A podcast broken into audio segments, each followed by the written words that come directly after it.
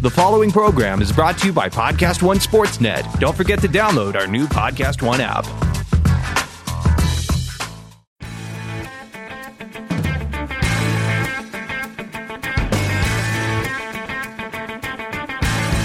Hello, everyone, and welcome to the AP Top 25 College Football Podcast. This is a special edition of that show. I'm Ralph Russo, the college football writer with the Associated Press, and I was the guest on Get Out of Here, the AP's travel podcast with Scott Mayerowitz, eh, about two weeks ago. We're going to play that podcast as a special edition of our podcast, where I talk to Scott about what it's like to travel a lot to small college towns by planes, trains, and well, definitely automobiles, rarely trains, and some of my tips for fun and successful travel, be it through airports and picking the right hotels and picking a good place to eat. So, this is the AP Top 25 College Football Podcast. It's a special edition of it with me as a guest on Get Out of Here with Scott Mayerowitz. Hope you enjoy the show and come back for more of our show next week with more football at the AP Top 25 College Football Podcast. And away we go.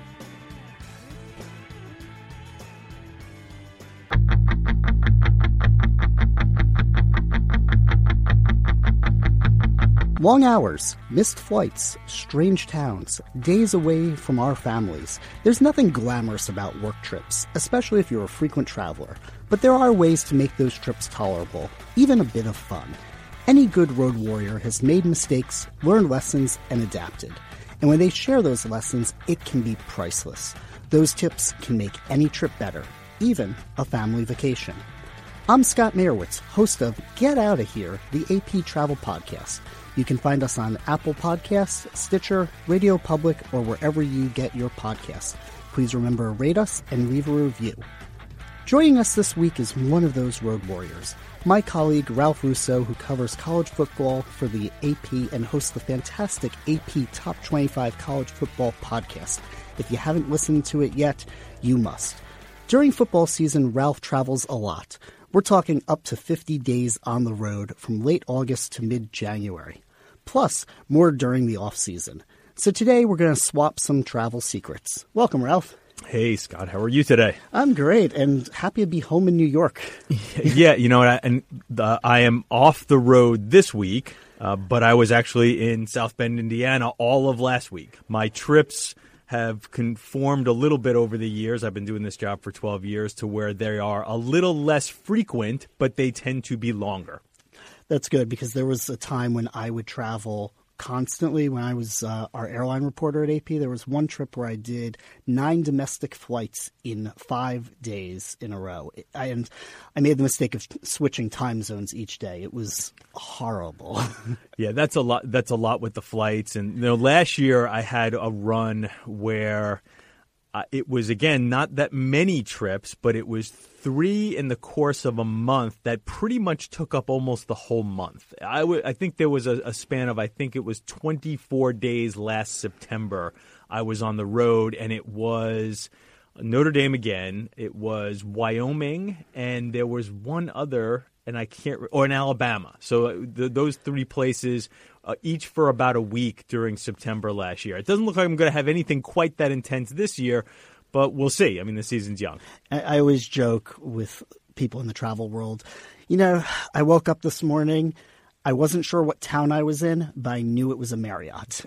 And after a while, it does seem to be a little bit repetitive like that. So let's talk about some of the things that you do to get out of that grind. And let's start with food. You know, you're in a strange town. How do you find a good place to eat? Well, uh, a lot of times I'm in a place where I've been before right? So uh, I, you know, college football tends you tends to send you to a lot of similar places, right? Alabama is always good, so I tend to be in Alabama a fair amount. Ohio State's usually good, so I know Columbus fairly well. Um, in Columbus, I have a brother who lives there, so that really helps me, and I really know that town. So part of it is, you know, learn behavior. I know Thurman's Burgers in Columbus are great, so I can go there. Um, I know the great barbecue places in Tuscaloosa, so I can go there. But if I go to a place where I haven't been as frequently or I haven't been in a while, a, a, couple of things. Obviously, there's always Yelp, right? Mm-hmm. I mean that that's a, that's a, a, solid standby. But what I tend to do is I've got about thirty thousand Twitter followers. Most of them are college football fans, so I will tweet out, "Hey, I'm in Waco, Texas, uh, covering Baylor this week." Where should I eat? And usually, almost always, I will get good answers. Now, in a big city, maybe I might be a little more sort of on my own and think, like, you know what, I'll find someplace good. But in some of the smaller college towns, usually that's a great way to find a pretty good place to eat. You get a local suggestion, and I've gotten you know great suggestions all over the country. I say Waco's one of those places. Gainesville, I've had a few good, good suggestions there and probably an invite or two to a tailgate party, right? Every once in a while, you'll get a little, or hey, come to my place, come to my restaurant. Um, so you get a little bit of that, and that. So I, I love doing that because it sort of a announces I'm here, right, to my followers uh, to a certain degree, um, and again, you get the the local flavor and those suggestions as opposed to something that may sort of randomly come up on Yelp or something that you research yourself, but you're not sure exactly like is this the best place for people to go? So let's assume that we not everyone listening today has 30,000 Twitter followers. right. um, or, you know, y- there's no advanced planning. You're driving down the road, you're hungry. You got to stop in a chain restaurant or something. Is there a preference there? How do you kind of keep it going. yeah, definitely. And a lot of my travel, also, I should say, involves car travel. Like you know, because you go to college towns and you're not always flying into a college town. You can't fly into Manhattan, Kansas. Yeah. You'll fly into Kansas City and drive over. Um, so I do a lot of car traveling as well. Um, I will say you're right. I, I tend not to get too adventurous in those spots when I sort of need something quick and I'm I'm just bouncing around, uh, especially vi- via the car. But there are certain chains that I tend to fall back on. Right, if if I have a little extra time, I will always try to find a Cracker Barrel. I love Cracker Barrel. My parents uh, moved down to Florida a long time ago. They love the place, so that's an easy one. Um, Panera tends to be one that I, I gravitate to if I'm in a town and I want to work while eating, mm-hmm. which I do a lot of. I do a lot of working lunches. So I'm not necessarily looking for the cool place where I can get a great local meal. I really just want a place where I can get some Wi-Fi and a decent and a decent whatever, a decent salad. So Panera and um, you know, I was just in South Bend, uh, Indiana last weekend for a Notre Dame game, and there's a McAlister's right next to the hotel I stay at. Um, they have great sweet tea. it's not very crowded. The, I can grab a booth where, with a plug and Wi-Fi and a salad and my sweet, and they refill the sweet tea. And I literally sat there for like five or six hours one day transcribing tape and writing. Wow, that's incredible. All right, so there's a lot of waiting in travel. How do you cut down on lines or even in, avoid them, whether that's at a car rental or security or even the front desk checking in? Uh, we'll do the car rental first. You know, AP has a few preferred. Uh, uh, travel Rental. rentals that to, to, go with and and thrifty is one of them hertz is one of them i'm in the member program the membership the points programs for both of them once you become a relatively frequent uh, user, you're quickly moved to a status of uh, where, that sort of passes the lines. I think with Thrifty, which I tend to use a lot, it's called Blue Chip. Yep. So you don't have to stand on the line. You can go right to the booth, grab a car. They'll have a name. They'll have they'll have your your paperwork waiting for you. So anytime you can join a rewards program as far as rental cars, definitely do that. Yeah, and th- that's one of those tips that I've always told people when traveling rental cars, forget elite status and all that, that's great. But just once you sign up, you skip the line at the counter. Yeah. And I don't care if you're driving a luxury sedan or jalopy off the lot. If I don't have to wait at a counter at an airport, I am so thankful. And more often than not, I'm I'm traveling by myself. I'm I don't need much of a car, quite frankly. Um, you know, I need something, but point A to point B, I tend to travel. I tend to drive smaller cars, so I'm not necessarily looking for a luxurious SUV. Small cars are fine. Thrifty works great for me, and again, you pop past the lines. As far as in the airport, I don't know. I can't even remember what I paid for the TSA pre-check, but it's already I paid off times ten. Uh, it, I think it's 80, about eighty bucks. Eighty-five dollars for a five-year membership, or hundred dollars for global entry, mm-hmm. which lets you skip the line internationally at customs and also includes TSA pre-check domestically. Right, and I, I don't need the I don't do much uh, international travel, even for vacations, unfortunately. but I don't do much international travel. But the TSA pre-check has been great. Now I will say this: at some of the really busy airports, and I fly out of New York. I'm based in New York, so I fly out of New York the pre-check has become so popular that you're you're still hitting some lines there, uh, some significant lines, but more often than not, it is worth its weight in gold. I would say even if you're not a frequent traveler like you or I, yeah, if you're if you travel three or four times a year, it's worth it. Yeah, I, I, would agree with that. And I've had the same thing being based in New York, and I've actually gone one step further, and I pay for Clear, which lets you skip to the front of the pre-check line. That I would not recommend unless you're doing ten trips or more a year, because that's about uh, I think it's like 175, but I get a discount from Elite Status the other cool thing about pre-check, I know this is, has worked for me, so I don't want to necessarily guarantee it's worked for others. But when I travel with my family, my wife does not do a lot of traveling, so she doesn't have the pre-check, and I have a 12 year old daughter. But when we do our holiday traveling, because we are traveling together, they get pre-check too. Yeah. Uh, they're not signed up for it, but they get the pre-check too. So it's a little tip for people who are thinking, well, is this really going to be worth it? Yeah, you get to carry it over to your family members if you travel together. Yeah. So one more thing on flying, you know, do you take that first flight of the day?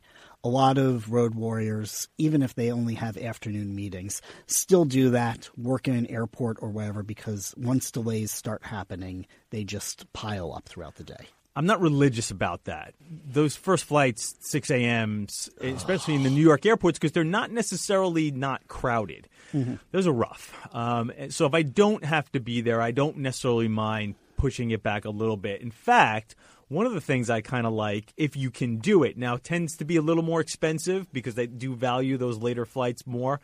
Um, but if you can get late in the day flights, if you can really travel the day before you're supposed to be there, mm-hmm. um, those tend to work out pretty well. Now, again, you, you risk the delay factor, but you also tend to get a little, a few, a few, few, some fewer people in the airport. You get to the point where if you can go, you know, on a five o'clock or later flight, you, the the herd is thinned out a little bit let's get back to cars for a second. You drive a lot. Strange place. Are you using Waze? Are you using paper maps? How do you how do you get around and how do you find the Cracker Barrel or whatever you need to find? Yeah, GPS, be it Waze or just the normal, you know, iPhone Maps or Google Maps, is a lifesaver for. It really has been a a major game changer for me because I am terrible with directions. Like my my simple sense of direction is awful. I can't find anything, any apps on my phone that I can use. I, I you'll never get. I'll never uh, get a GPS and rent it from the rental car company. That's that's pointless at this point. And, mm-hmm. and and they'll still occasionally try to sell you them. Yeah, but generally pointless. Your phone is fine. I have Waze or just the the regular um, iPhone's maps and, and put those in, and that is that is a lifesaver for me who doesn't really know how to get anywhere. I mean, I literally literally will do hundred mile trips and just plug in. Hey, I'm I'm in Dallas. I got to go to, you know, I got to go to College Station. How do I get there? Okay, hotels. Good night's sleep's important. I know a lot of sports writers are uh, loyal to Marriott out there. There seems to be this Marriott connection with uh, sports writers, for whatever it is. But how do you actually find a hotel, and what are those key features that you're looking for? You know, I go on Google Street uh, View and check to make sure the hotel's not next to rowdy bars, strip clubs, or something else that's going to make that stay a little unpleasant. But you know, what are your tips for finding a good place to spend the night? Yeah, usually. Um it's it's a little of the same, and it, you're trying to find a place more often than not, what I end up trying to do, especially with, with college towns, is okay, going to a college town on a college football Saturday, they're going to spike those prices, right? Yep. So you will get a lot of like, okay, I, I'm, I'm I can't necessarily stay in Tallahassee is, is one I'll, I'll throw out in particular because it's the worst. Mm-hmm. It's just there's not that many hotels. When Florida State is playing on a Saturday, they're all booked up. And in, if you happen to get one that is free, it literally could be $500 a night. And the, the AP is not paying for that. And quite frankly, I don't know if I would want the AP to pay for that. I don't think I'd want to pay for that. Yeah, I mean, to a certain degree, you have to take a stand, right? And just Yeah. on principle alone, you're not going to spend $400 a night on a hotel. So a lot of what I end up doing, you're right. There's a little bit of that. Oh, you know, what part of town is this in? Um, right. I, do, do I want to stay in a place where it's loud? Um, more often than not, it's it, it has it tends to be how far away is the stadium? Um, are there some amenities around the place? Um, and again, when I have to stay far outside of town, then it becomes a trick of, well, again, I'll go back to a recent example. Notre Dame's another place like South Bend on a on a football weekend, you're not getting hotel rooms. So for 4 days or for 3 or 4 days I stayed in South Bend, but then come Friday, the rates spike and I need to find someplace else to go. Um, M- New Buffalo, which is in Michigan, is not a bad place. You're about 45 minutes to an hour away from South Bend. So and the prices will be a little better, and it's also kind of nice. It's on the it's sort of a resort town, so that's kind of not a bad place to go. Another pretty good place to go was Valparaiso. Valparaiso worked out well. It was about 45 minutes to an hour away from South Bend, but it was also heading in the direction of Chicago. So the next day, when I had to fly out of Chicago, I had already done a, quarter or a third of my drive. So I, I, I will tend to do a little bit of that as well, where it's like, okay, I'm flying out of X, I, my destination is Y. What's in between there that I can get a decent rate, but also be accessible to the hotel when I have to make that drive, or to the airport when I have to make that drive? What are you actually looking for in a hotel? I know some hotels are getting rid of desks, encouraging you to work in the lobby instead. They want to sell you some beer, maybe a burger. You know, does that work for you? Are there other amenities that you need when you're finding a place to stay? Yeah, I definitely want a desk, and, and I, you're right. I am a slave to Marriott's, like most sports writers, but I'm also not necessarily always going to be in the Marriott. The courtyards are fine. Fairfields do pretty well. Some Residence Inn are okay, especially if you're going to be there for a few days. I definitely need a desk. I really, I will work in two different places. I will work at a, a place to eat, or I will work in my room. I really tend to try to steer away from anything else. Uh, coffee shops are fine too, but I also definitely want to be able to work in the room, especially late at night. Uh, aside from that, you know, the familiarity. It's not just it's. Not, listen, the reward points are nice, Yep. but the familiarity of sort of knowing I, I kind of know when I walk into this place what I'm going to get, and maybe the quality will range from one to five somewhere in there, mm-hmm. and more often than not, it will be not quite the one, but maybe a three to four. And if it's really new, you're going to get a nicer hotel. But for the most part, I just like the familiarity. I know where everything sort of is. I know I'm going to get at least, at the very least, a, a two and a half. Yeah. I always look for has this been renovated recently or what was the construction, especially if I'm picking two hotels, same price, a mile apart from each other. Which one was the newest? Because you know it's going to be just a little bit nicer, maybe a little, little cleaner, whatever it is. And proximity to events definitely does help. You know, anytime if you happen to be in a place where, okay, they're not gouging the prices, but it's a relatively shorter drive, or maybe possibly I could walk somewhere, uh, that helps a lot. I mean, anything with some things around it that make it a little walkable. I'm not much of a nightlife guy anymore. yeah, even when, especially when I'm on sort of on my own, I'm not one to sort of go to the bar by myself and like pick back a beer. But uh, but generally speaking, I like to be able to walk some places. We're going to take a short break, but please stick with us, and we'll continue our conversation with AP college football writer Ralph Russo and some of his great tips for making travel easier.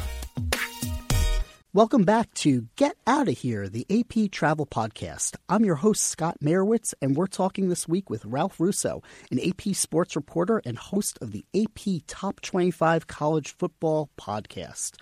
All right, let's talk about fitness. I'm often stuck on long flights, in conference rooms, or hotel after hotel after hotel that essentially look the same. Personally, I don't always eat healthy while on the road, and I need to get some fresh air I need to get a sense of being in a place. So I go for a run in the morning if my schedule allows it. I might not be able to experience a new city or town, but at least I feel like I've seen just a little bit of, it. What do you do exercise wise or any type of routine to s- stay at least active on the road? Yeah, I'm not. I'm not much of a runner anymore. Um, but I do like to stay active. I, I try to work out uh, fairly frequently, and, and either at a gym. Now, the hotel gyms, again, it goes back to our conversation about familiarity with the Yep. with the brands. You sort of have a pretty decent idea that at least you're going to get few dumbbells, uh, a, bench or two, and maybe a treadmill or, or an elliptical machine. So I can make that work. I can do some stuff in my room, be it sit ups and push ups and things along those lines.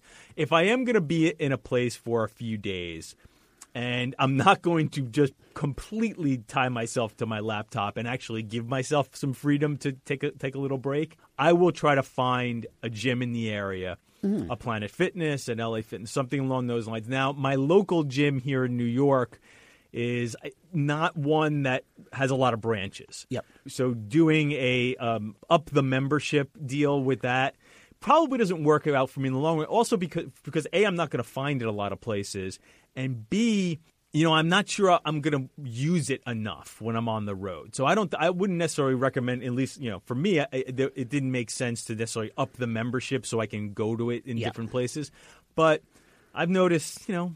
10 15 dollars you can usually get a, A day a day pass. pass and a lot of times actually the cool thing a lot of times the day passes are 24 hours so you can get two workouts in.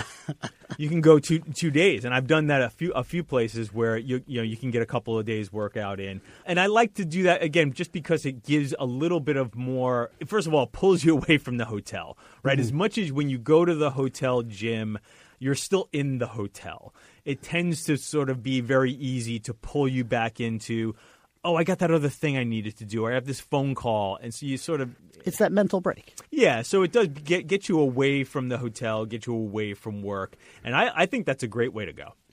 All right, let's talk about staying in touch. I've got a three year old daughter at home. I think you said you have a 12 year old. It's a struggle. Yeah, I was in Korea for the Winter Olympics. It was a 13 hour time zone difference. We would get on FaceTime as I was in breakfast with a strong Wi Fi connection and just as my family was going to bed, and we talk for a few minutes. But, like, what advice do you have for making this work? Yeah, and and I, boy, mo- Apologies now to our families. Right? yeah, and most of the time, and like and as you just said, like I, I don't do very many international, so usually it's a three hour time difference. I'll do a fair amount of West Coast stuff, and I even find that to be a struggle. Um, you know, because you can't do that early morning, or you, you know, you have to wake yourself up at five in the morning to say goodbye before school, right? Um, So that that's that's tricky. So even that three hour time difference can be can be tough.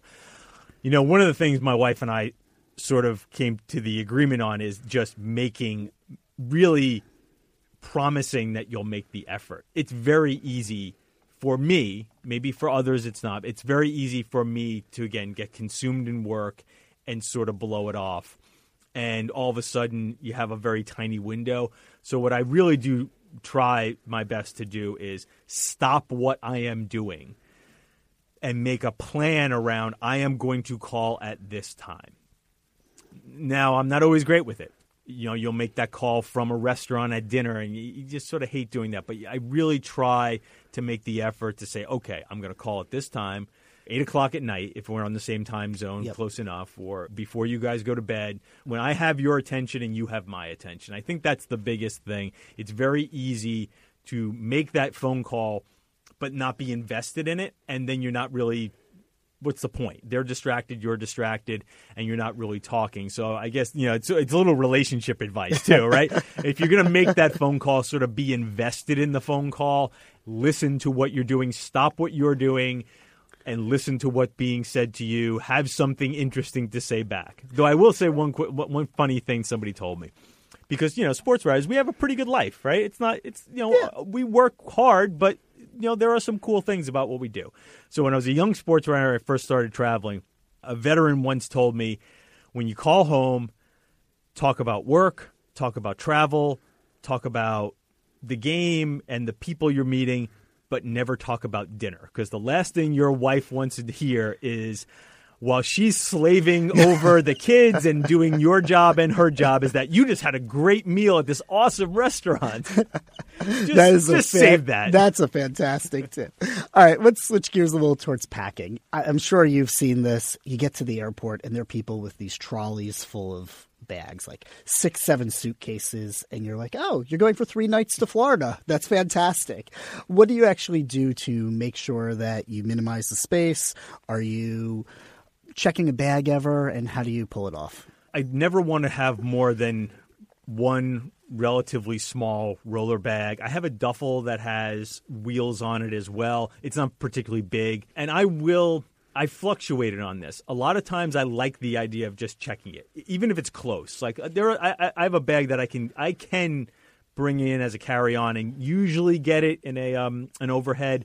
But I will often just check it just to be done with it and feel like you know what I I'm, I'm not in a rush when I get off the, this plane, especially when I'm flying to a smaller airport where you know generally speaking you're not waiting in long long to get the bags back.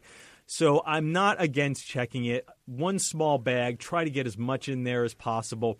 Um, I've even taken now you know, I can usually fold up a suit and not ruin it in some of my bags. Though I've even taken now to doing the even more adult thing, which is not necessarily wearing the suit on the plane, but wearing a jacket on the plane, wearing yeah. my, my suit jacket or, or a blazer on the plane, because usually I get get a little chilly on the plane anyway. So instead of just wearing a sweatshirt, I'll put a regular button up shirt on, I'll throw my jacket on, and there you go. Now I don't have to worry about it getting wrinkled. And do you mix and match your clothes, or just find things that that way you know you're not packing like 20 different outfits and if it's cold one day or hot the next you're prepared uh, i do a lot of traveling because of college football living in new york and as the season goes on there's a lot of big games that happen in warm climates right down south. Yep. so i will do a lot of starting i'm going from cold to hot.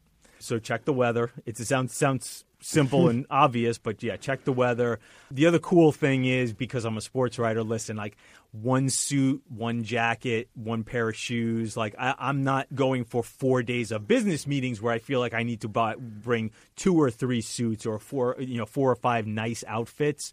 Usually, I can business casual it, even maybe just casual casual it for a lot of my time uh, in a place. But yeah, lean towards underpacking mm-hmm. and you know, maybe except for underwear. Right? Yeah. You know? and, and, look, you can always buy stuff on the road. And that is absolutely positively what I always remind people is like, no matter how small a town you're going, you can buy it. Yes. Speaking of that, I've learned you can always buy toothpaste, you can always buy a toothbrush, but what's the one item you cannot leave home without? Oh, gosh. Um, that would be particular to me. Well, here's what I would say anything I'll use this as, as my own personal one. I'll consider this sort of medical related, but I have like wristbands because I have a little bit of carpal tunnel syndrome, and I have a, a, a, three or four different wristbands that I will wear either during the day, at night, when I'm at rest, and things like that. So those are things that like very particular to like, okay, I really need this thing in my life. I really don't want to have to buy another one. So that is the thing that I, you know, when I'm sort of going through the checklist, always have to make sure. Okay, I got to make sure I have my wristbands. I got to make sure I have the, you know, these these handful of things. Great. So finally let's talk a little bit about having fun on the road. Mm-hmm. Most of the time, you're in and out, tight schedules, you're not going to have fun. But I remember I was in uh, Huntsville, Alabama once for work. I finished my reporting early, there were no other flights out. I had a few hours to kill, and I discovered on the way to the airport the U.S. Space and Rocket Center. This is where NASA built the Saturn V rockets. It's home to Space Camp. You can't miss this. They've got 27 missiles and rockets behind it. You see it from the highway, and it's like, I gotta stop there. And yeah, I, I think I rushed through in about 55, 60 minutes, but it was just a little taste of having experience outside of work, outside of what I'm covering, outside of the same hotel room or the same hotel gym. Right. What do you try to do to kind of give you, I'll call it a sense of place? Mm-hmm. Right. And a lot of times, again, I think uh, I tend to be a fuddy duddy. So sometimes uh, it's tempting to just, you know what, I'm going to stay in the room and watch TV because I actually have control of the remote, right? for, for one time. However, What I will try to do when I have a little bit of free time or when I'm trying to sort of experience is, is something outdoorsy, if it's possible. And whether that is, you know, a hike, if there's anything near a mountain, if there's anything near water, if, if, if I can just not even drive to the beach to the extent of not even taking my shoes off, but get to the boardwalk or look at the ocean or something along those lines. Anything that involves a little bit of nature. I love, I'm, I'm a sucker for mountains. It's always nice to be near a beach. Regardless of the exercise aspect, being in a place and seeing sort of, if you can find some natural beauty in a place, that's what draws me to uh, sort of acquiring that sense of place. On that note, I want to thank our guest, Ralph Russo. Please check out his show, the AP Top 25 College Football Podcast. This is Get Out of Here, the AP Travel Podcast.